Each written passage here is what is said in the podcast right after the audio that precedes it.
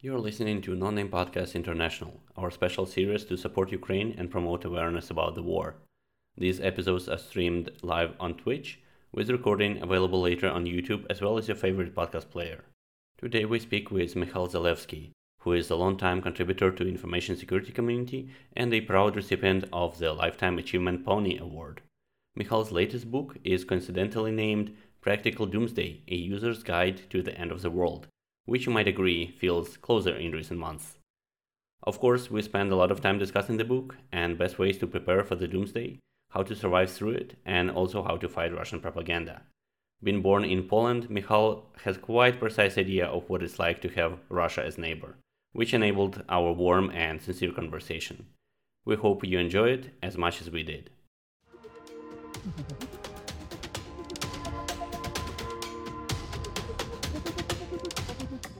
I'll just remind that uh, this is Non-Name Podcast International, our special series to support Ukraine and bring awareness about the war. Uh, here we talk to InfoSec professionals all over the world on security, cyber warfare, personal safety, and our guest today perfectly uh, covers all the all of the above. Uh, we have Michał Zalewski, who um, also known by the name uh, or username of Alcamtuff, Alcamtuff. Um, which one? Which is the right pronunciation? I, I, I honestly don't know. Uh, I, I you know I came up with a nickname and, and never sort of went through the thought process of figuring out how to okay. pronounce it. It's only meant to be written, not n- yes. not uh, pronounced. uh, so Michał is uh, specializing on web, network, and software security. He's uh, created numerous tools for security analysis, among them the A F L, American Fuzzy Lop, a guided fuzzer, uh, fuzzer which um, helped Michał find flaws in a lot of software. We're talking like hundreds. I think everything from G N U T L S and G P G to encoders, engine server, P D F readers, and even iOS kernel. Um, and uh, he's also the author of several books, among them The Tangled Web on Browser Security and the brand new one released in twenty twenty-two. Uh, perfect timing, by the way, uh, The Practical Doomsday on Disaster Preparedness, which I have right here. As far as I know, it's an evolution of your article, Disaster Planning for Regular Folks, written back in two thousand fifteen. Yeah, so uh, I guess we can start, oh, first of all, welcome. And I guess we could start with uh, discussing this one a little bit. So was um, prepping something that you always been thinking about, or there was some trigger that made you switch from wait, wait, traditional wait, wait. cybersecurity to Ruslan? You have it. Personal. Did you read yes. it? Most of it. Oh, cool, cool. Because I bought it, but I never read it. The actual Doomsday came, so I had no time. Nice. Well, I, I actually read the, the yeah the, the most interesting part, which is uh, not the tools you, you know you need to prepare and uh, everything, but I think two thirds of the book actually talks more about like mindset and uh, yeah. and what to prepare for in terms of uh, logistics. I don't know. Uh, economics takes a big part of it. Yeah. So I guess uh, the question is: is was this always your your thing, being prepared, or was there some trigger that got you into this? So first of all, thank you for having me. Uh, and uh, well, you know, let, let me. kind of flip this question on its head, right? I, I think it always bugged me uh, that when it comes to computers, few people would disagree that, you know, you should have backups of important data and that you should probably be running some sort of antivirus software or whatever, right? Like you should be taking reasonable precautions to have some sort of protection and have some sort of a backup plan if, if things go wrong, right? But when we when we talk about physical work, and like, you know, we built our entire careers around giving that advice, right, to companies, to individuals. But but when you start talking about the physical world, our approach suddenly changes completely, right? And we start looking a bit funny at anyone who says they have fire extinguishers around the home, or, you know, let alone having food or water in case of an outage, right? And, and you kind of start suspecting that maybe there's something wrong with this guy, maybe they are crazy, maybe they are an extremist of some sort, right? And it just never made any sense to me. Uh, and, it, you know, I, it, er, earlier in my life, I went through some interesting periods, as, as you know, as many as many of you, right? I, I grew up in in Poland back in the in the Soviet days, and as you know, you know, Poland was the, the U S S R, but it was effectively under their control, right? And then later in the teenage years, I got to experience this, you know, painful transformation into a free market economy, and we had hyperinflation and, you know, political turmoil and all that.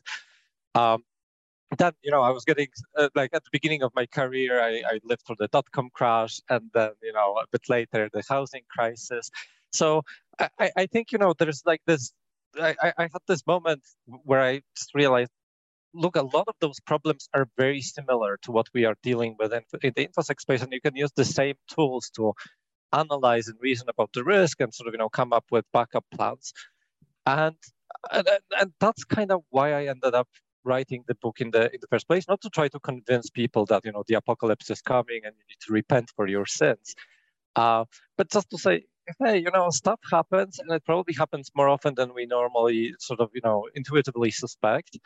So here are some tips on how to build a simple and rational backup plan. Um, yeah, so that's that's kind of the story. Uh, right. So I guess. Uh... Your mindset was just there from the beginning, right? There was no, because many people, I think, uh, they only start thinking about it when something bad happens, actually, both in computer security and regular security, right? Because you said, it, I think the, the notion that everyone should have backups and, uh, uh, you know, kind of plans for, for disaster recovery and whatnot, it's a little bit of our kind of professional bias. A lot of uh, people in the industry don't actually, well, I mean, in theory, they do, but they don't spend much time on it until something bad happens. And then they kind of try to do it through backup procedures, that verifying that the recovery actually works and all that stuff. Um, so uh, I, I guess you just had the right mindset from the beginning. I, it sounds I, like. You know, maybe, but, but you know, I, I wouldn't necessarily say so. I think, you know, a lot of it was just living through the experiences that, that I had earlier in life. And, you know, when, when I was kind of, for, for example, you know, that, that episode of hyperinflation in Poland, right? Like that was, you know, my teenage years. And I, like, I didn't know any better. That was just our reality. You didn't think about it very much. But then, you know, many years later, when I was explaining it to my kids and, and telling them about, you know, my, my, my upbringing and my childhood, I, I sort of started asking myself, "Hey, so how often does that actually happen around the world, right?" And about every ten years, yeah. Hmm? About every ten well, years. I, I think hyperinflation is actually it's insane, right? Like there were like fifty episodes of it or so in the past, you know, hundred years. Yeah. Uh, and so it's actually surprisingly common, but we don't talk about it, right? Like it's always something that happens somewhere else, and like you know, some impoverished country far away, and, and you know, war never happens to us, uh, you know, hyperinflation, recessions never happen to us until they do, right? And and so mm-hmm. I think that that that that was one of the, but but yeah, it, I think it's a realization I had at some point in my life, but I you know I, I don't think I was born this way, right? Maybe a bit predisposed, and that's how I ended up. I, in I was gonna say, yeah, living in the Soviet yeah. Union kind of sets your mindset straight uh, on, yeah. in this regard.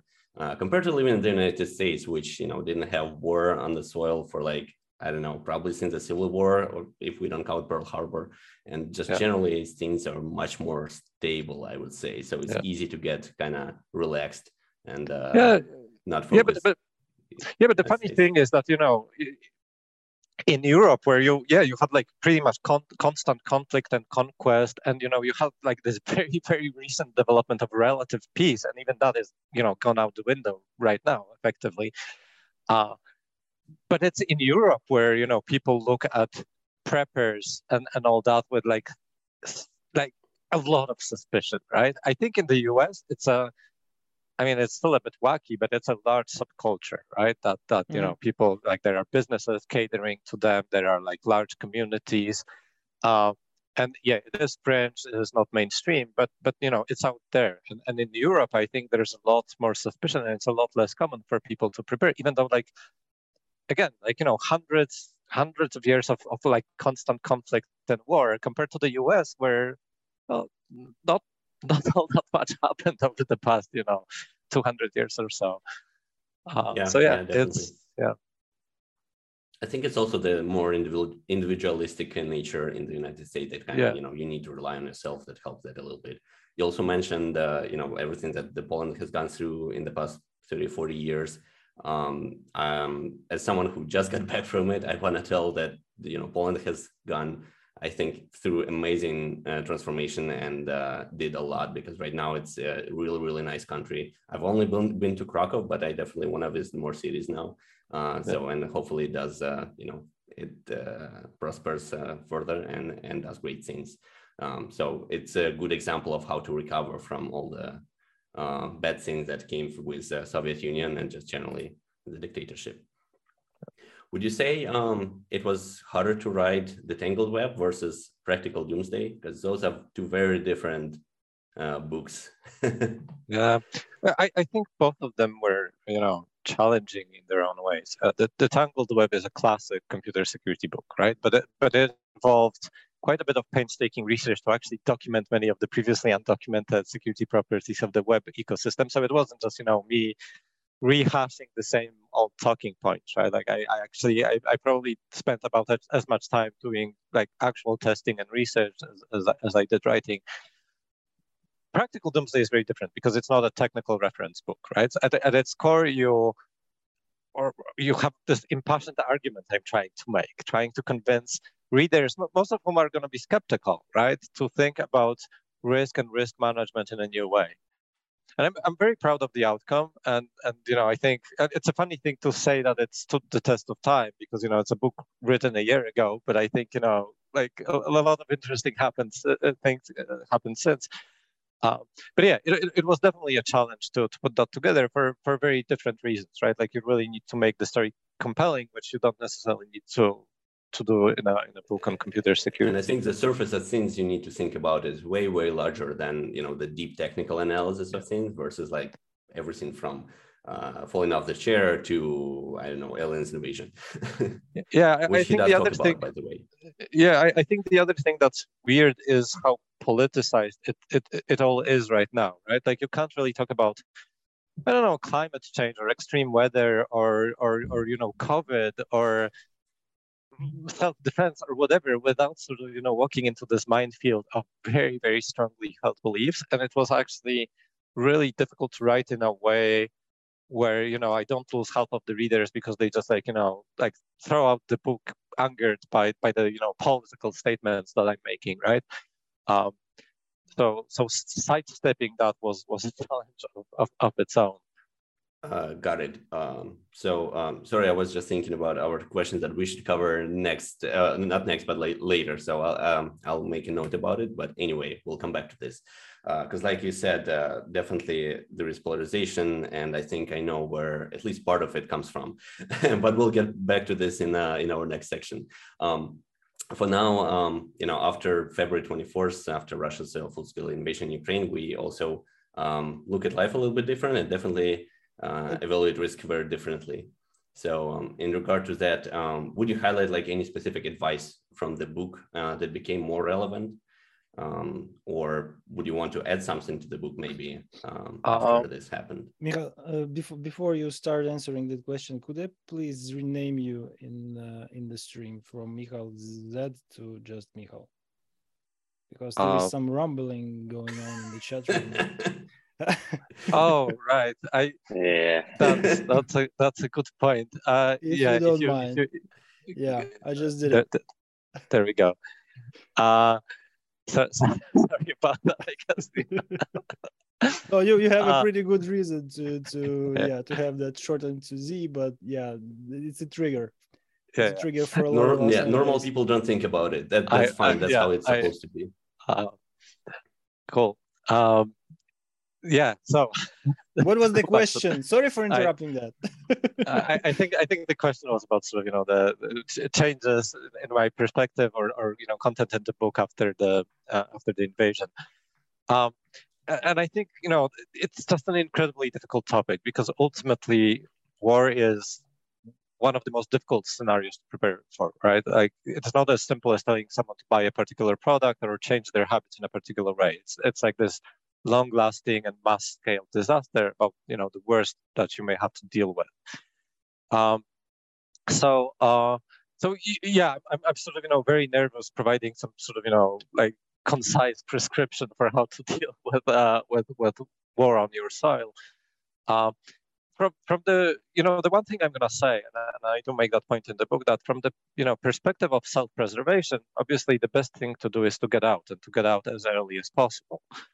Uh, but of course, there's this conflicting interest in protecting your home country and not letting the aggressor get away with their plans. And if everybody leaves, then, you know.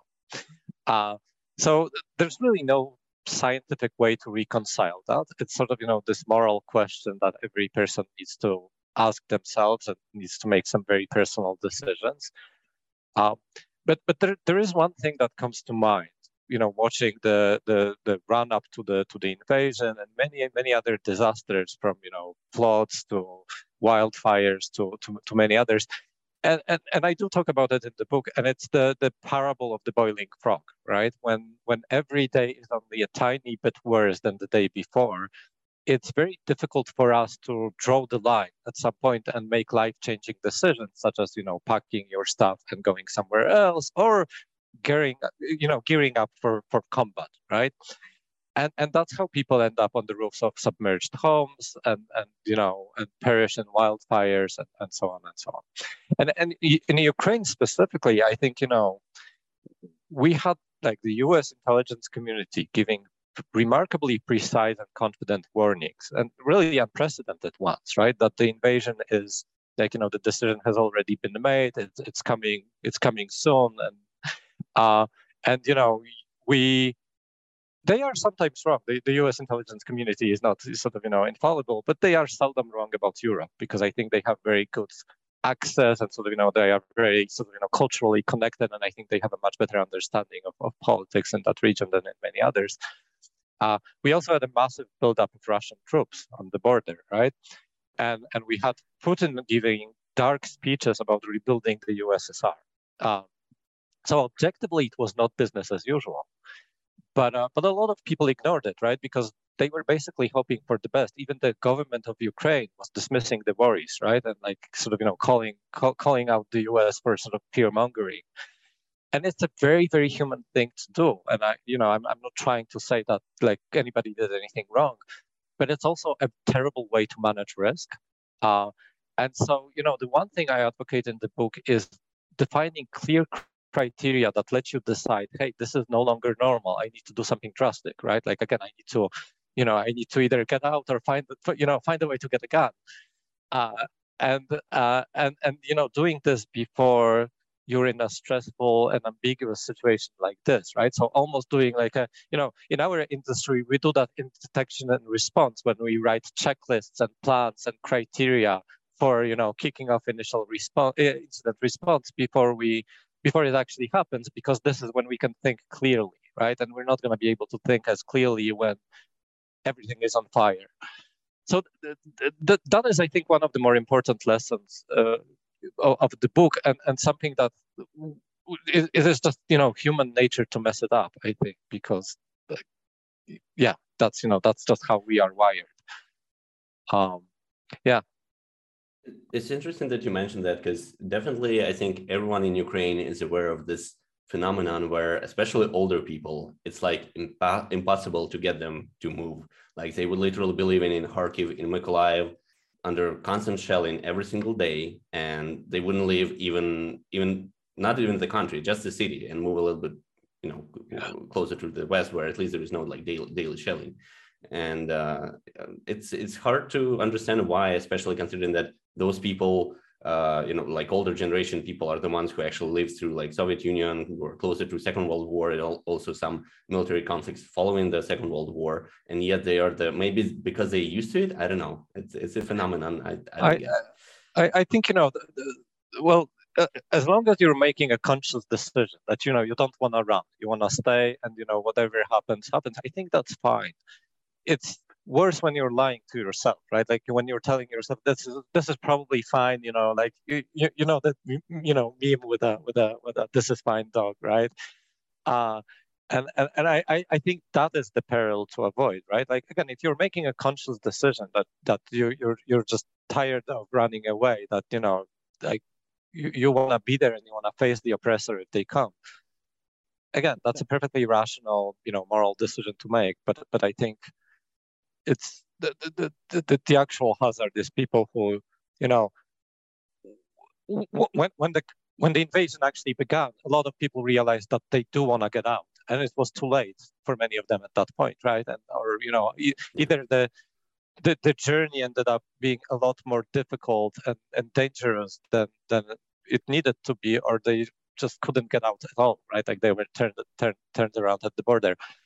Um, So uh, yeah, I think I don't I don't think people are making conscious decisions about risk, like except for for for the portion that is trained professionally to do so. Yeah. And uh, this unwillingness to move, I think it's culturally conditioned. It's it's history. It's not it's not like it's not training at all. It's not thinking. It's uh, this population was displaced uh, during last one hundred years several times. So yeah. Their um, psychological uh, unacceptability of a possibility to move once again is not something that would come easily. Younger yeah. folks, yeah, they didn't have those experiences. They didn't have those stories told by those who survived. You know, it's it's like, why don't Eastern Europeans, I don't know, in general, maybe not, but uh, the folks in uh, Belorussia, Ukraine, and uh, Western Russia, why don't they express their emotions as freely as people in Western Europe or in the U S? You know? It's, yeah. it's just genetics, I think, or or again cultural constraints, because people who expressed empathy and emotions to those who were detained and then uh, executed or sent to gulags yeah. were also detained, executed, and sent to gulags. And in the end, the only those who did not express much emotion or trained themselves and their children to not express the emotion. Yeah, I think towards... that's more of a conditional training, sounds like.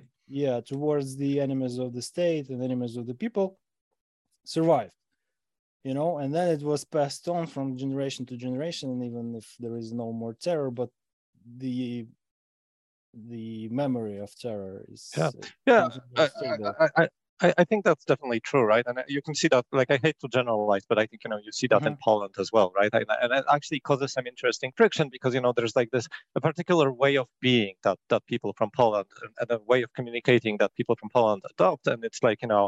like heavy reliance on, on sort of, you know, jokes and sarcasm and, and all that, that, that actually sort of rubs many people in the West the wrong way because, you know, they are just not, in Poland for a long time, like, you know, that this underhanded humor was a way of, of, of you know, expressing your beliefs without getting in trouble. And I think mm-hmm. a lot of people adopted this as a, mm-hmm. uh, and, and I think you can also see that in China, right, where you had like, you know, people imagine that that like countries like China are like you know like totalitarian dystopias where you know people really want to speak speak their mind but can't because there's like a police officer you know all, all, like listening to you at, at at at any given time, and I think the reality of of non-free countries like that is a lot more mundane, which is that you know there was a generation that grew up with some terrifying.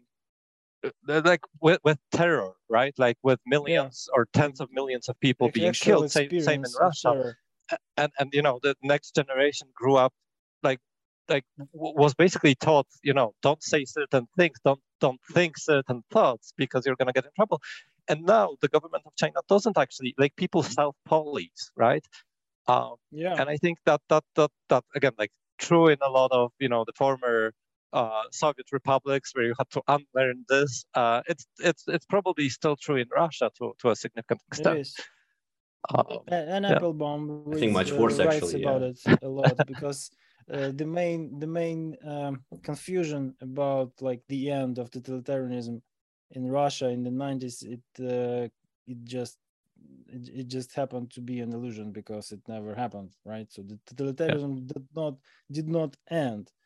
Uh, and yeah. the main perception of it going along with terror is uh, appeared to be false, yeah, because terror is required only in the beginning, and then only the memory of terror is what's required yeah. in order to keep everyone within the boundaries for the generations. Yeah. Like the monkey experiment, yeah, yeah, yeah. something yeah. like yeah. that. Um, yeah, and I, I think you know people, uh, like, yeah, I, it, you know, it's.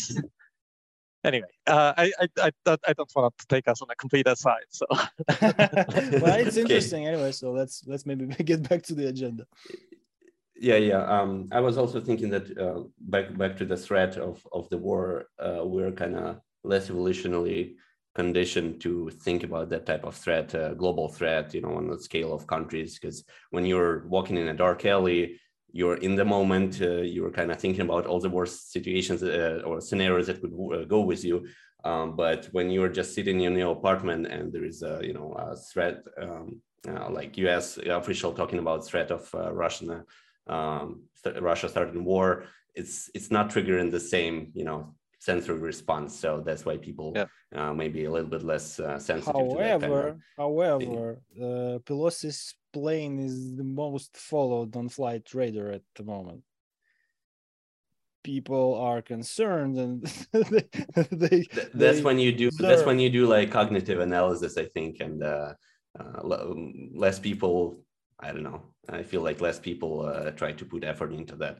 Uh, but anyway, so uh, with this uh, with this war starting, was there anything that kind of changed in your uh, personal preparedness strategy? Um, we had, you know, threats of nuclear attack and whatnot from Putin. Uh, does that change anything in your uh, kind of day-to-day uh, strategy? No, I, I don't think it did. I, you know, it probably would uh, it, if, if I were in Poland, for example, because I think, you know, the, the sort of, you know, the, the geopolitics in Europe have, have changed in a, in a significant way. And I, I and I think, you know, some of the, like there's, there's a very real risk of escalation, not necessarily nuclear, uh, although I, I don't think this is something to entirely dismiss, because I think the, you know, like one of the significant concerns is that Russia has a significant stockpile of so-called tactical nukes, right, which are not meant for destroying countries and ending wars. They are meant to, you know, give you tactical advantage, right, and and sort of, you know, blow up like a portion of the city, right. Um, and and and at some point they may have a temptation to use that, if, you know, like. I, Sincerely hope not, uh, but but it wouldn't be necessarily such a clear-cut escalation as as, as we imagine, um, and I think, you know, they it, it would be difficult for the world to respond, and they may sort of, you know, decide that they they, they can actually try that and get away with it, uh, just as they did with the invasion of Ukraine, right, uh, on, on on some level, and many other invasions before and interventions. Um, But uh, but yeah, I think, you know, in the U S, uh, I, I think n- nothing fundamentally changes. I think, you know, the nuclear risk is something you that shouldn't be, you know, on the top near the top of your of your list of concerns. I think there are far more mundane considerations like, you know, unemployment, injury, recessions, and so on that that, that we should be thinking about, um, or, you know, week-long power outages. But uh, but you know, like the you know. stockpiles of nuclear weapons are pretty massive. There's a lot of, you know, nuclear reactors around the world, and, and intentional action aside, you know, mistakes happen, right? And again, it doesn't necessarily mean you have to build a bunker and plan for the, you know, post-apocalyptic fallout-like uh, future, but uh, but there are some, like, you know, common sense things you can do to improve the odds in in the event that something happens, you know, some distance away, but still has effect on, uh, on on your immediate surroundings for a while, or, you know, just causes socioeconomic disruption for a while. Um, and we do have so, examples of that happening in, in the Soviet past, uh, where fortunately there was enough kind of fail-safe mechanisms and personal decisions to prevent uh, the strike, but they, yeah. they, they already had the situation where, like, all the warnings triggered and they were pretty much ready to, to fire. So. Yeah. Uh, I, I think there, there there may be, you know, a, a separate question here about the sort of, you know, the cyber realm, right? Uh, which I, I I think I think a lot of people were kind of expecting that future for wars will be fought mostly in the digital realm, and I think, you know, they must, must be quite disappointed with reality. And and obviously, you know, the internet is a is an important part of military strategy today, but in rather mundane and familiar ways, right? It's not like, you know, hackers fighting hackers necessarily. Uh, and, um,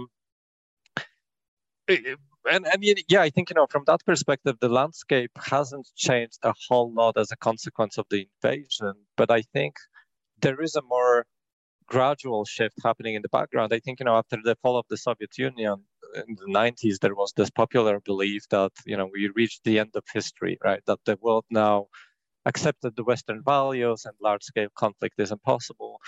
And it's increasingly clear that the world is not as simple as that. And, you know, sometimes nations use the internet to achieve strategic objectives because it's just such a convenient and deniable tool.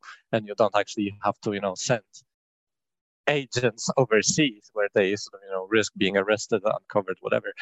Um, and, and and so, you know, that sometimes happens in, in really surprising ways. A good example of this is North Korea using, you know, ransomware operations and cryptocurrency heists to circumvent sanctions. And in this world, you know, you, like, you know, as a random private citizen can become a victim of North Korea. And so, yeah, I think, you know, the world of computer security is changing. And, you know, Russia also has this, like, symbiotic relationship between cybercrime and, and you know, this state apparatus, right? So, uh, so yeah, I think the world of computer security is changing and we should be adopting. There's, like, you know, this whole new class of adversaries in, in town that you previously did not have to worry about. Again, I, I don't think there's a qualitative difference just because of the invasion in Ukraine, but, you know, every year makes this uh, a, a more acute, pressing problem for, for all of us. Yeah, you pretty much moved into the next question, and uh, sorry uh, before uh, be no, no worries. Uh, that's uh, that's actually perfect. And uh, just before we do that, I was gonna say that. Uh, Ruslan, um, like yeah, one thing yeah, to wrap up maybe this topic is actually about this uh, risk calculation.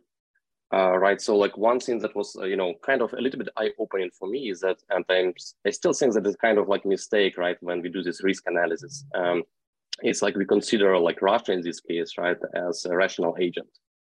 And, uh, you know, like, uh, again, like they, they uh, you know, they should be afraid because they want to take uh, away with it, right? Like they do some like very big war crime or something.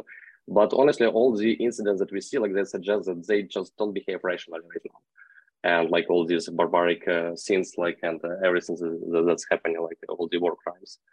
Um, so mm. do you think like we should uh, take this into account and, you know, like change like this risk uh, risk model and threat model and uh, indeed, like, you know, like uh, high the bar, right, in our preparedness? Yeah, yeah I, before, I think, you know, before, I, excuse sorry, me, before ahead. we dig into it, uh, I, I would first um, politely disagree with Alex that uh, they do it irrationally. They do it rationally. They they do it uh, unreasonably, but they rationalize yeah. it perfectly. They just have garbage. Yeah, let me rephrase. Rationally, yeah. but not in these, you know, like Western values, right? So I think no, there's let... like complete misunderstanding of what, what is their rationality. See, yeah. They rationalize what they want yeah. to achieve, right? And in order to do that, they have some strategy, however bad it is, and they have some input data, some intelligence, some operational awareness, all that kind of stuff.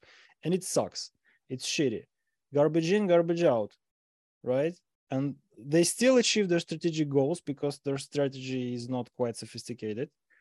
They experience huge losses along the way, but they should be judged and measured by the objective they have, not our expectations about them, but the objectives they make for themselves. If they meet their objectives, they are successful. If they are not that sophisticated, clever, or whatever, it, it doesn't bother them, and it shouldn't bother us. That's what I wanted to, to underline here, because uh, uh, we, we shouldn't underestimate them.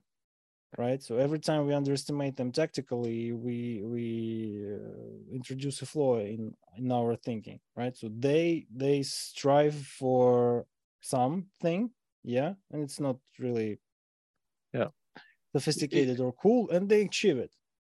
Yeah, I, I think you know people do succumb to this like simplistic thinking about what what you know adversaries are, are going to try to are, are going to try to achieve, and you know there's like you know we kind of default to movie plots sometimes, right? Like we think that it's going to play out like in a in in, in, in an action movie, and, and quite often it doesn't, right? Again, yeah, the, the goals can be much simpler, uh, and but but I think you know what, what's useful to ground us is to really look at at history, right? Of how those actors operated in the past, how military conflicts unfolded. Um, and I, I can give you a very good example uh, of, of, you know, and maybe I'm, I'm sort of, you know, getting uh, getting ahead of, of another of your questions down the line. But, uh, uh, you know, the, the, the Russian influence operations are, are a perfect example, right? And a lot of people are kind of befuddled by them. Why are they, you know, targeting this sort of, you know, set of topics. Why are they like in, in, in the U S, why are they sort of, you know, trying to at the same time elevate like, you know, random pro-Trump secessionists and, and you know, and, and some like fringe uh, radical left or sort of, you know, communist parties, right? Like, what are they trying to do? What, what, what, what's the goal? It, it seems like chaos, right? And, but, but I think, you know, when you look at it from the historical point of view, like Russian influence operations are nothing new, right? They, they, they are basically the same playbook as they used back in the Soviet era. And it's in, interesting that, you know, in the U S, uh, there's this now dominant belief among intellectuals about the paranoia back in the days of the, of the Cold War, right? Like how the Red Scare, when, when the F B I was looking for communist influence in uh, the academia, in the media, in Hollywood and everywhere else, how all of that was just like one big delusion, right? Like there were no communists in the in the, in the U S uh, or no communist infiltrators.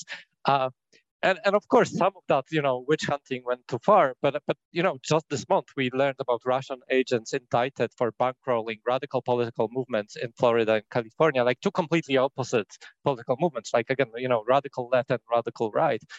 Uh, And it's it is precisely the same playbook as in the sixties and seventies, uh, and it, it, you know, the goal is to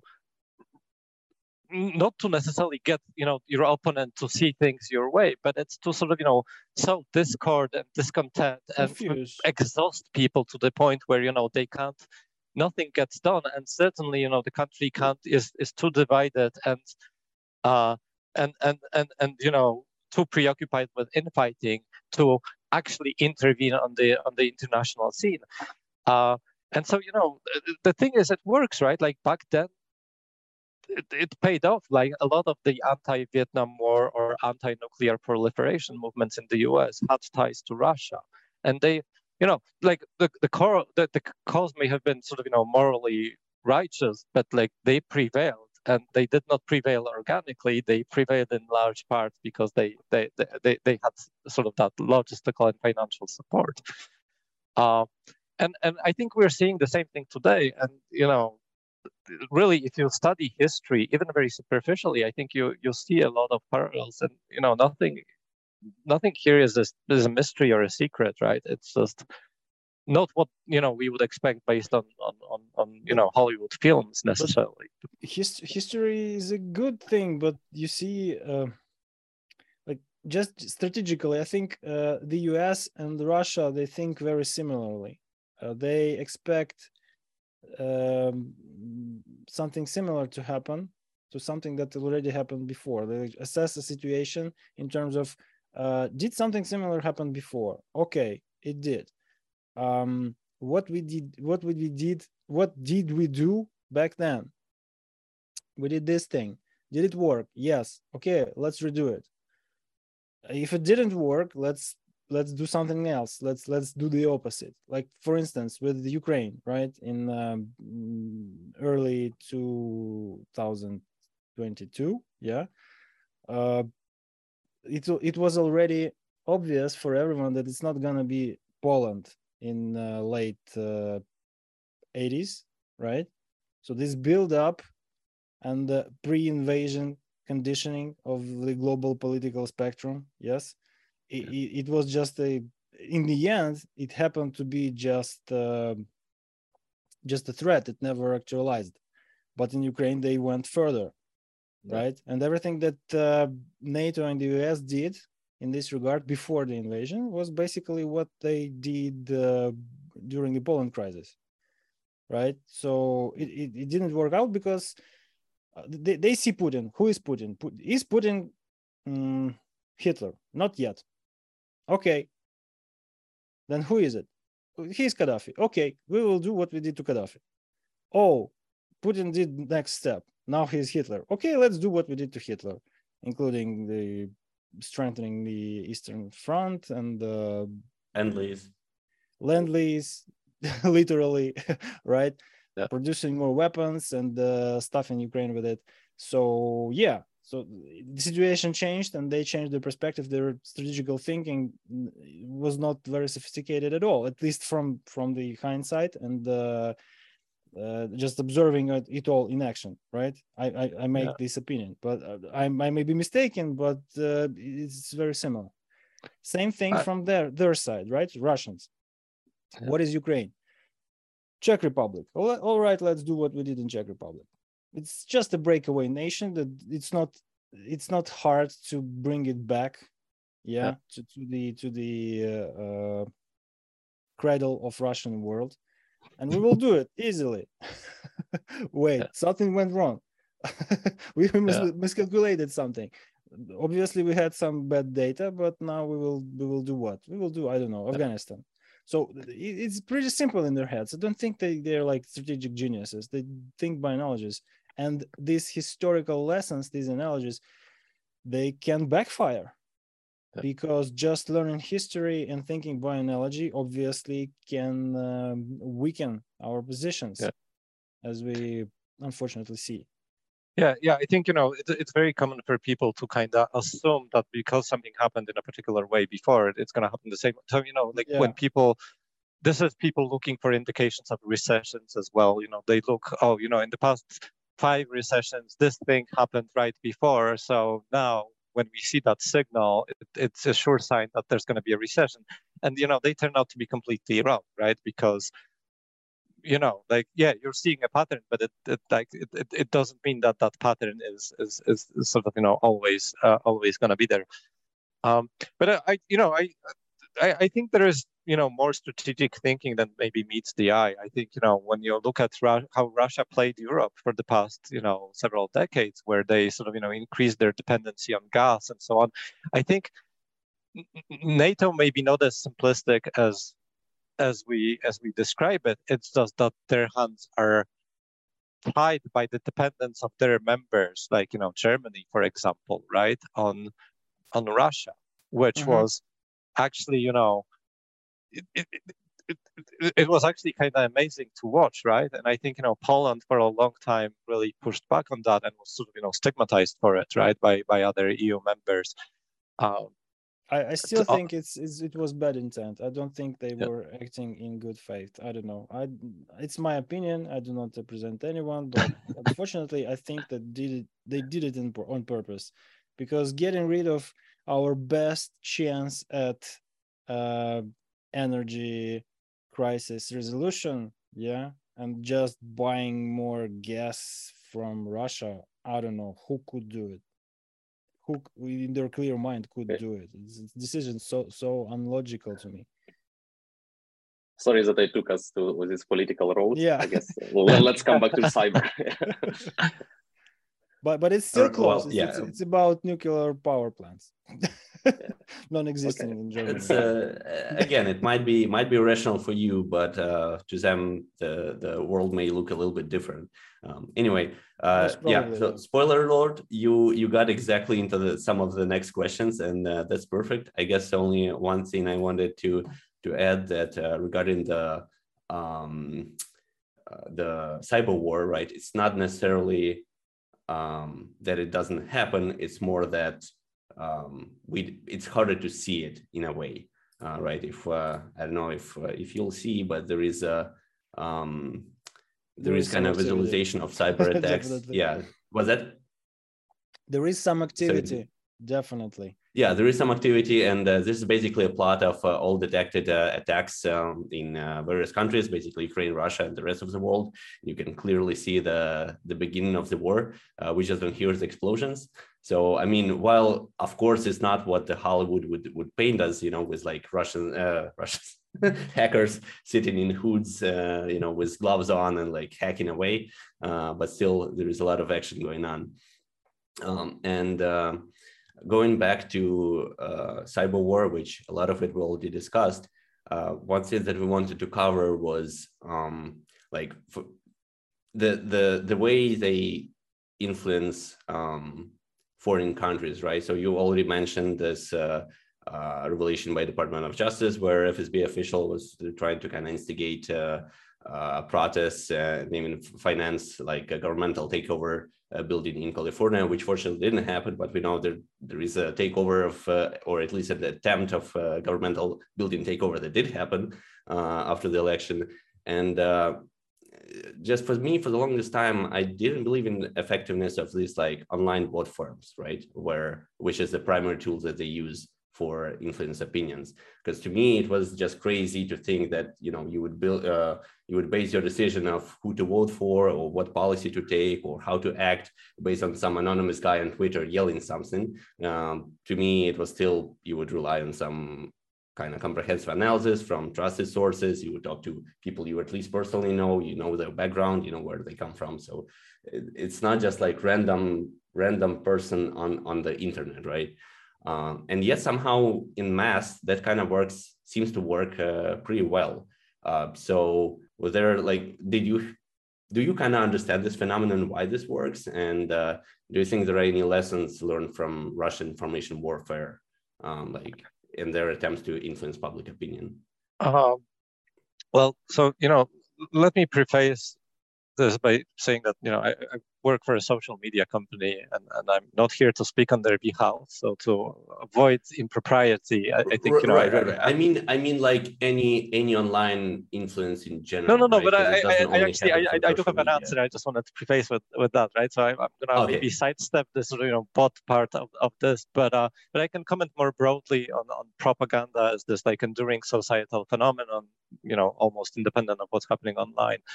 Uh, and fr- from that perspective, I think, you know, the mistake we often make is this tendency to classify the, you know, the, the, the ecosystem of news in sort of in terms of binary choices, like, you know, real or fake, and, you know, we're going to combat fake news and that's going to solve the, the, the problem, right? But, but many of the most effective misinformation campaigns actually exist somewhere in between, right? It can be real information, just editorialized in a particular way, or maybe amplified in a way that bombards with you with fringe news that makes you believe that a particular problem is, you know, more pronounced than than it is, or, you know, maybe like Ukrainian soldiers are as bad as Russian soldiers or whatever, right? Uh, and you don't necessarily do that, again, by manufacturing information. It's just, you know, promoting particular sort of, you know, incidents, worldviews in a, in a in a particular way. And again, especially for Russia, the goal is often not to convince convince you to see things their way. It's to create false equivalencies or sort of fan the flames of conflict. And and so they they actually don't, you know, they don't care about quality, right? They they care about like, you know, like catering to small groups of people and getting them to fight with each other. Um, And so, you know, the, the problem is is that, you know, many of the solutions we see to, to problems like that when we think about, about it in binary terms is that, oh, we just need an arbiter of truth, someone who's going to, you know, a, a trusted source who's going to tell us what's right and what isn't, right? Uh, fact checkers, you know, sort of old school journalists. And and I think they, when, when you actually designate a person to do that, they often find themselves in this impossible position where they are rit- litigating some super sort of, you know, finer points of the stories that are, again, like mostly true, but maybe just, you know, editorialized in a particular way, uh, promoted in a in a particular way. And and ultimately that undermines their own credibility because, like, you know, you are really dissecting this fine point here, like, what are you trying to do, right? Like, you know, you're not going to change any minds, right? It, it feels like you're really stretching yourself thin.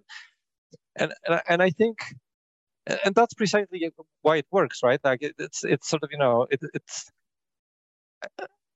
it's what people want to read. It's mostly true. And, you know, it's very difficult to combat. And, and I think the solution here may be to make sure that people are, you know, instead of trying to reactively combat it, it's make sure that people are pro- proactively exposed to valid and rational takes on key events so that they have a reasonable toolkit for evaluating new claims. Uh, but the difficulty there is that, you know, we are in a world where we are increasingly consume news tailored to our views, right? So I think we sort of, you know, like the filter bubbles and, and, and whatever. And, and in that world, I think, you know, it's, It, it it it's just difficult to accomplish that goal, um, and and you know the the the other thing that I think we is is is sort of messed up in in how we approach that is is, is that we think about a lot of this as as sort of, you know, technological problems, right? But if you have a if you have a mainstream politician uh, parroting, you know, Russian propaganda, That that's not a problem you're gonna solve with technology, right? It's and and that ha- that is very much happening in Europe. That is happening in the U S. Um, so, yeah, I you know I don't I don't have a simple prescription here, but uh, yeah. obviously, if, if it was simple, uh, we would already be doing this. Um, but basically, also, uh, the reason I was interested to hear your opinion, because um, as I was thinking about it, is um, also the uh, kind of the idea that I had in mind is that people talk a lot about like online bots and, uh, you know, propaganda through the internet right now. Um, and uh, to me, it seems, by just briefly studying the history of Soviet Union and like Russian propaganda throughout the, the years, uh, they have always been doing it with precisely the methods that you described, and have been doing it fairly successfully to, to, to a certain degree. And uh, unlike many people say, internet is not something that essentially enabled uh, this from scratch. It just made it simpler. It's just easier to reach people, easier and faster to see feedback, scale. easier and faster to correct. Yeah, it's, it's just the scale and, and simplicity that kind of made it. But essentially, all of the methods um, remained kind of the same. It just it's just easier to deliver across the, the ocean. And the, the and, one uh, thing that you you you, you described the, the problem and possible solutions and their flaws and uh, incompleteness very uh, thoroughly, and it made me think that maybe you know uh, just the solution is more simple than we we imagine. That uh, the people who clearly understand the big picture and can fact check and can Um, verify everything and do background checks about uh, the people who spread the, the messages and all that kind of stuff could join together and then cater these high quality news products to broader audiences. And then I thought, oh, basically that's what they do. That that would be a beautiful reality, yes. that, that, that, that's what they do, you know? Yeah, that, that's, I, yeah, I think there are two, two ways shaped. to go about it, yeah. Yeah, I, I think, you know, it, I'm sorry, go ahead. No, no, no, please go. No, I, I, I was going to say that, you know, even in the, in the world of sort of, you know, establishment press, I think, you know, like, ultimately nothing, you know, everything gets written for a reason, right? And and it's more like, you know, a, a lot of what's written is because people want to sort of, you know, convince others, get them on board with their views, sort of, you know, align them with, with their beliefs. Yeah. And and so even in that space, you know, you you you don't have, like, again, there are journalists who are, you know, repeating Russia's talking points sincerely and with belief, right? And that includes, you know, journalists respected in our industry. Like, you know, there's a lot of people who have deep respect for Glenn Grenwell, for example, or, or used to, right? Back going back to, you know, to, to his sort of tech journalism. Um, mm-hmm. But like, And, and, you know, I have no reason to believe that he, like, I, I think he is being sincere in his beliefs, right? But I think he repeats a lot of the, of the sort of, you know, anti, anti-Ukraine propaganda as well. Um, Snyder, uh, Timothy Snyder, yeah? The writer, mm-hmm. he, he, exp- he explains it by the framework of three ends. They, they make people complacent by uh, exploiting three, that's a mnemonic for NATO, nukes, and Nazis, you know? So right. Wherever you go, you will see people who have complexes, like like deep down complexes of thinking that uh, NATO is bad.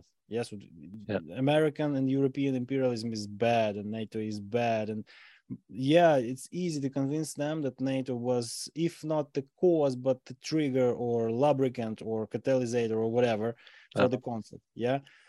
Most people are afraid of nukes, so yes, nukes work as well. And uh, many people have uh, complexes about Nazis, Germans, for instance, or Austrians, or Hungarians, or I don't know, Spanish. Half a euro, basically. Yeah, so they they have this built into their mentality because uh, basically it's a good thing that they have these complexes. It keeps many, many people safe for almost one hundred years. But still, right? It's easy to manipulate them because they think it's horrible, and the slightest clues of this existing in Ukrainian political life, uh, which is basically almost non-existing even compared to the U S. Yeah, yeah.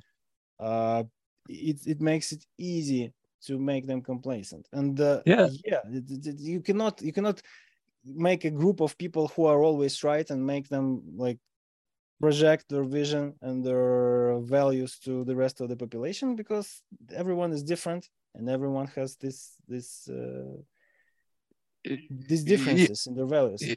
Yeah, yeah, I think that, I think that's right, and especially that sort of anti-NATO sentiments are, you know, that's a wonderful fertile ground, right? Like on the on the far left, you know, you have a lot of people who ha hated NATO before because, like, it's this instrument of, of imperialism, right? Like, yeah, you, you know, you can't yeah. really point to any territory annexed by NATO forcibly, but, like, you know, in, in principle, it functions as this, you know, uh, evil tool of the of the of the of the yeah. empire.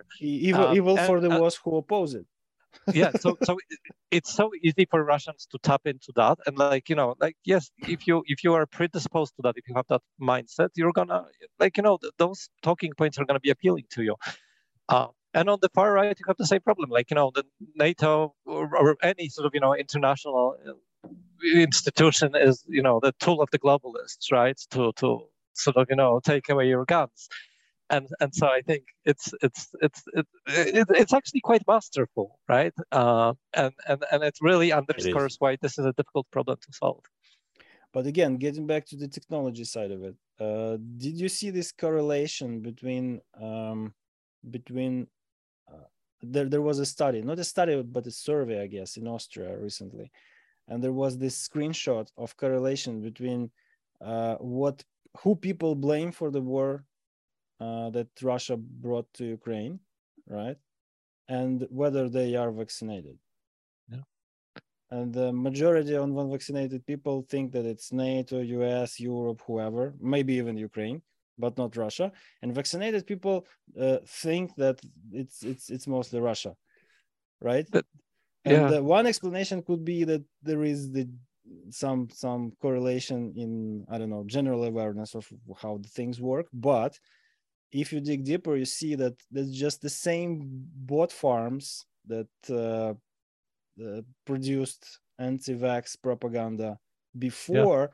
completely changed their goals. Yeah, and, and the thing is, you know, at, at these objectives, you know, R so Russia doesn't give a, Russia doesn't give a shit about how many people in the West are vaccinated. They just want to stir, like, yeah, they they want to they want to get people riled up and and cause conflicts, right? And Um, and yeah, I, I think, you know, there, there, it, it is a problem, right? Because, you know, there's a lot of people who think about them, uh, think of themselves as uh, as uh, independent thinkers, and so they seek out, you know, information out of the mainstream, and it's very easy to get sucked into a rabbit hole like that. And we see that in our industry, like, you know, how many friends do yeah. we have who are sort of, you know, spew conspiracy theories about, you know, evil corporations or or whatever, and, you know, how Facebook or whoever is conspiring to uh and look look I have no love for Facebook or or Exxon or or Monsanto, whatever, but, like, you you you you you actually see so many parallels between that and, you know, and and people who back in the day used to, you know, talk about U F O conspiracies and and, and all that, and and who now talk about anti-COVID, you know, whatever, like, um, I, and I'm not even talking about plausible, you know, theories, but, like, you know, about how COVID is a hoax and vaccination that has, like, you know, nanobots, it, the vaccine has nanobots in it to to control your mind, right? Um, and again, yeah, I think, you know, Uh, like, yeah, quite often when you when you think you're an independent thinker, you're actually, like, you know, Russia or someone else is doing the thinking for you, and uh, you're advancing political goals of some.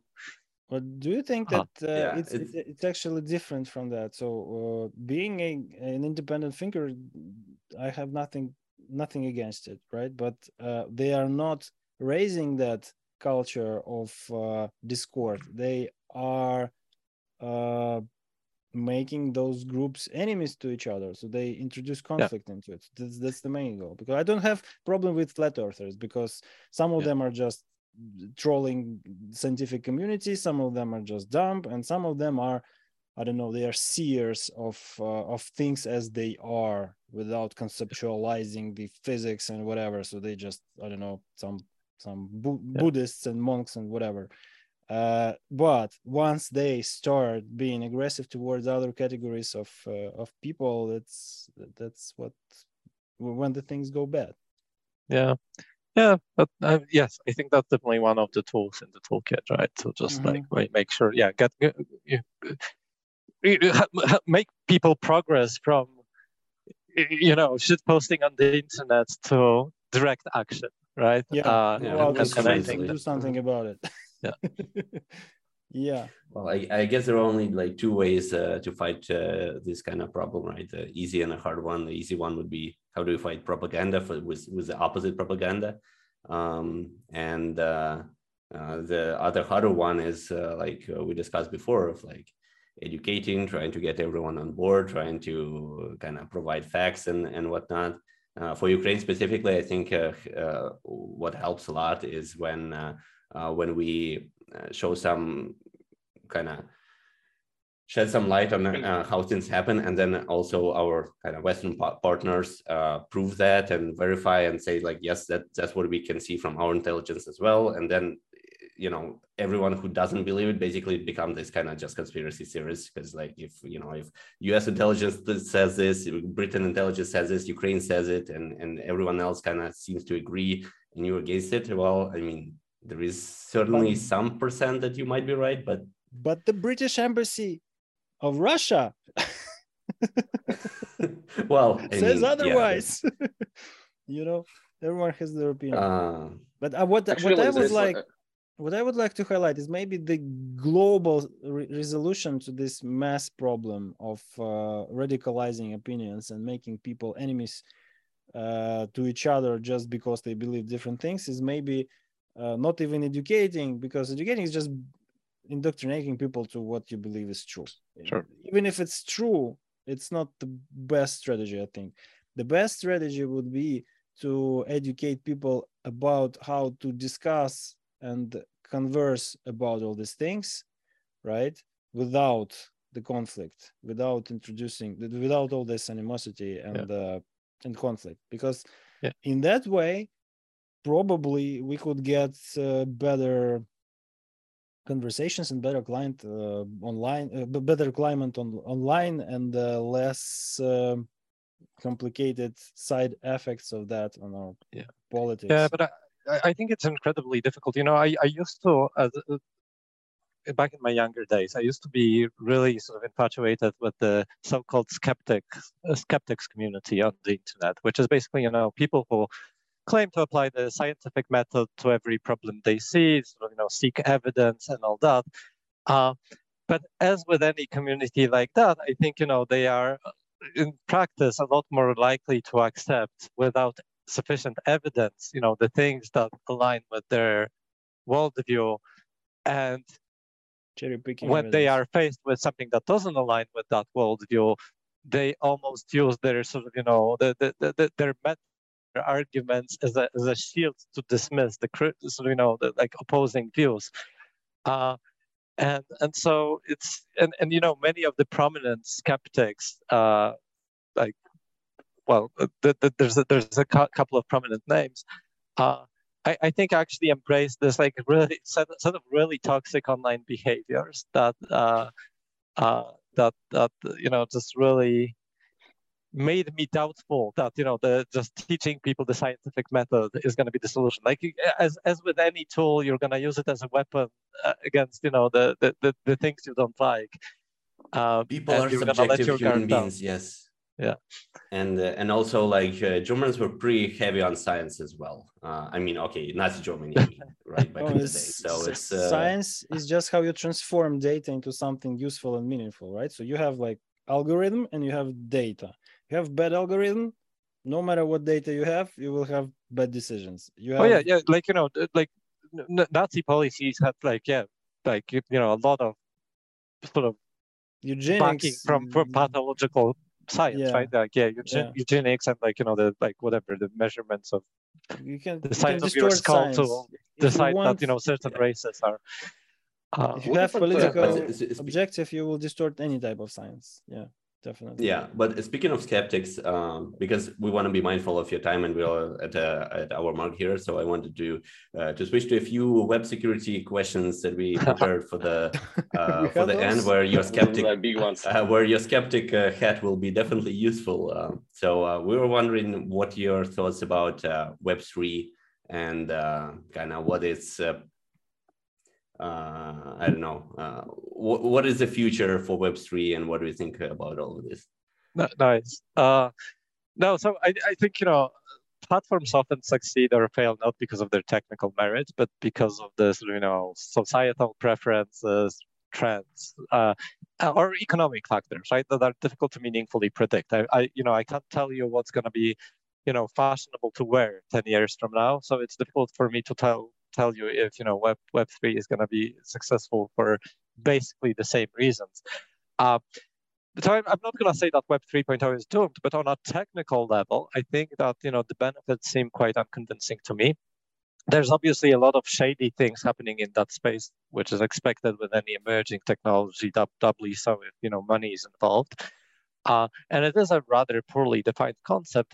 Uh, but one of the key selling points is that it's a way to move away from the centralized internet that we have today, mm-hmm. uh, which, you know, seems novel, except... You know, nothing about the old internet really required centralization. And, and in fact, back in the early days, you had this strong culture of self-hosting content and services, and, you know, everybody was running their own email server and whatever. But down the line, I think, you know, most people just didn't need or want any of that. They didn't want to configure their own mail software and spam filtering, and they did not want to, you know, keep updating it forever. So they... Consumerism takes over. Yeah, and, and you know, they look to providers like, you know, Gmail was successful like just because it was convenient, right? Not not because the internet is designed in a way that requires Gmail to be the sort of, you know, central email clearinghouse for the entire world. Um, and so, you know, you can see the same in the world of cryptocurrencies and Web three point oh, where you end up with centralized platforms that are suspiciously similar to, you know, old-fashioned banks or image hosting services or whatever.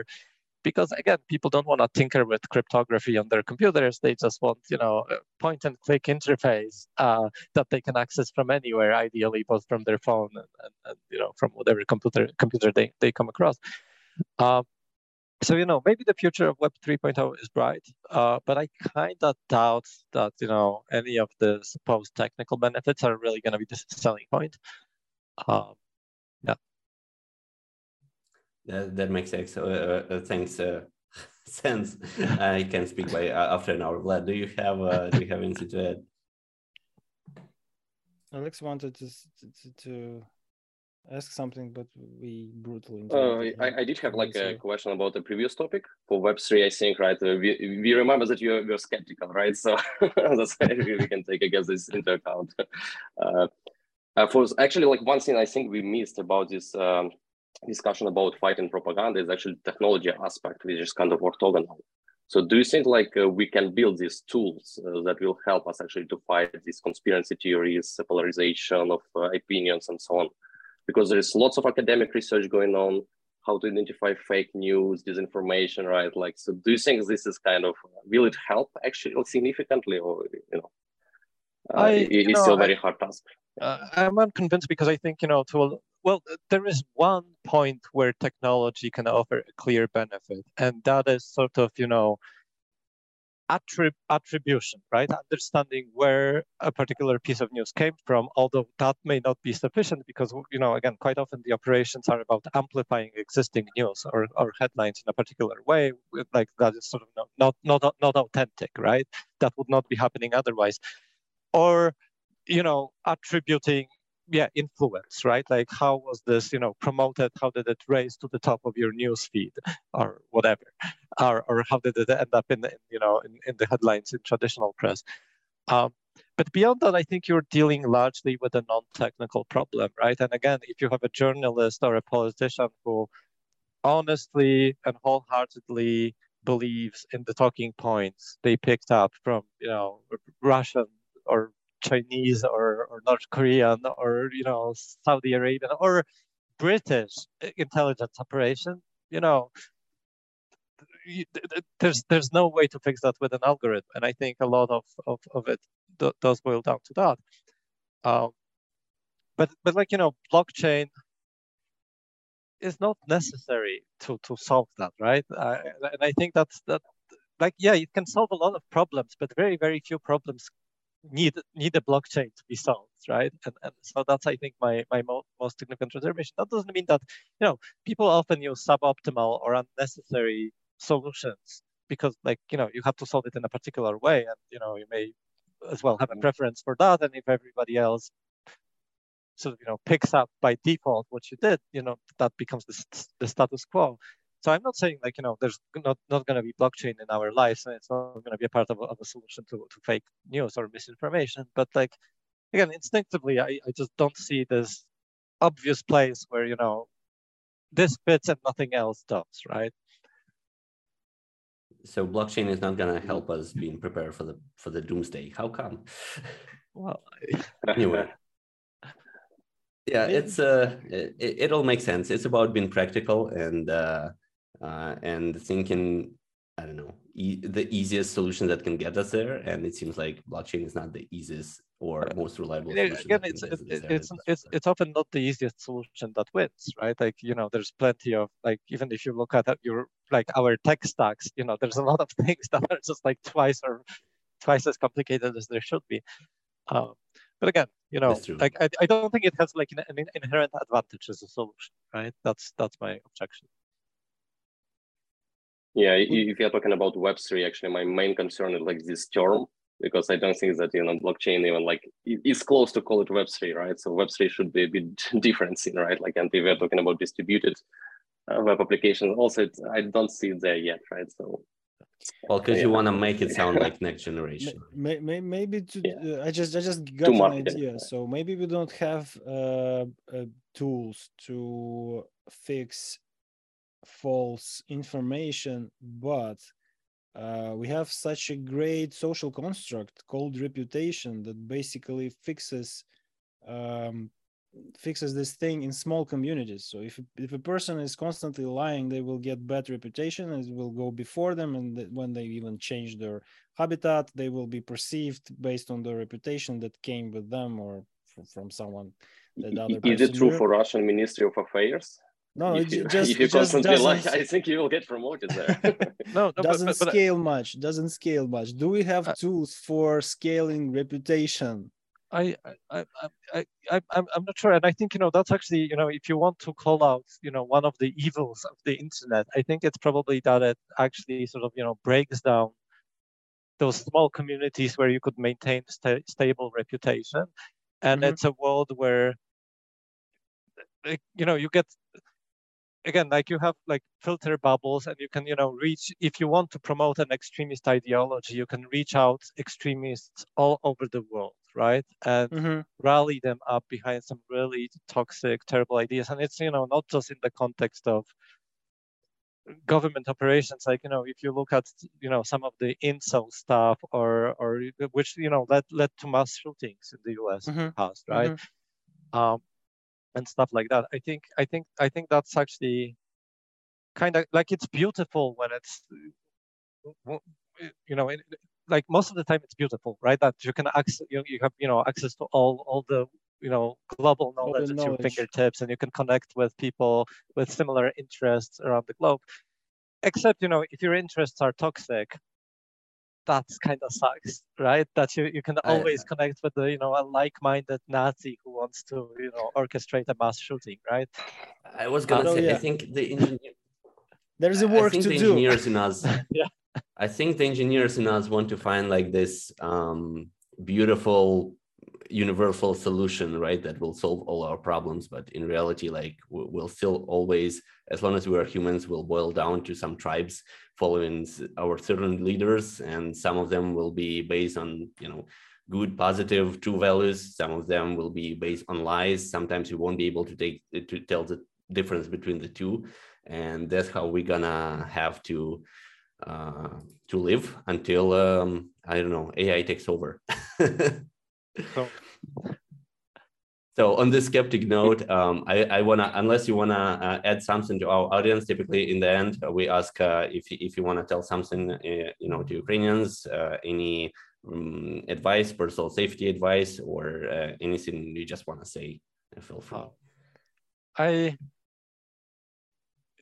you know, it's it's difficult to say something that is not gonna sound tried. And I think, like we talked about personal safety advice, uh, I, you know, I, I can't claim to understand what people are going through. I, I, you know, obviously came from a country next door that went through, you know, many of the same adventures over the past several decades.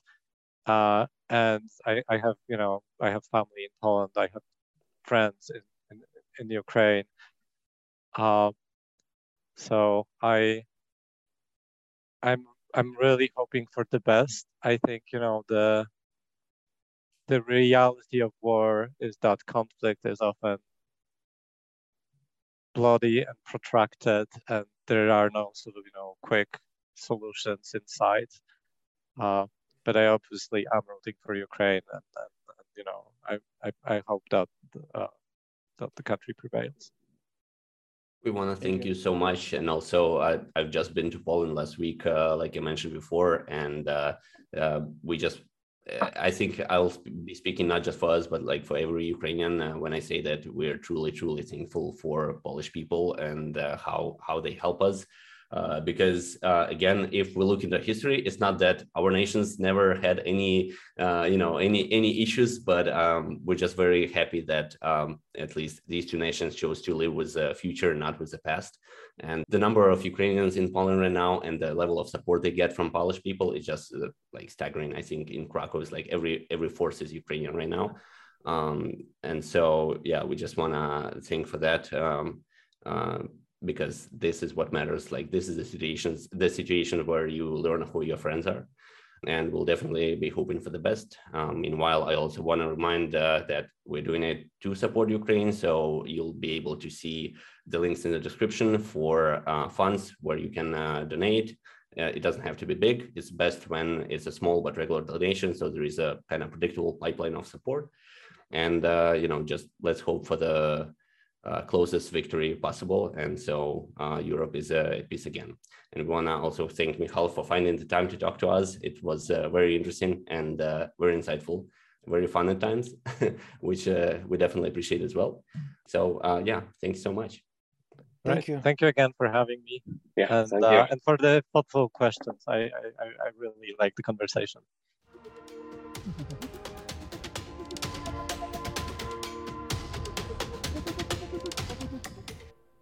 Thank you for listening to Non-Name Podcast. If you liked it, hit the thumbs up on YouTube or in your podcast player and share it with your friends. It is our duty to remind you that Ukraine keeps fighting for democratic values and human rights in a fierce battle against Russian forces. It is crucial for Ukraine to prevail and protect the world from expanding Russian aggression and terrorism. Therefore, we encourage you to support us in every way possible. There are many ways you can help. Ask officials in your country to support Ukraine by all means available to them, encourage military and humanitarian aid. Engage with your local public organizations to support Ukraine not only financially, but also informationally. It is critical for the world to know objective facts about the war and not fall into the trap of Russian propaganda. Find local groups of Ukrainian volunteers who will be happy to inform you on how else you could help on the ground. You are also welcome to donate to our Patreon or directly to our trusted fund Come Back Alive, which provides competent support for Ukrainian army. You'll find the links in the show notes. Stay safe and help us make victory faster. Slava Ukraini!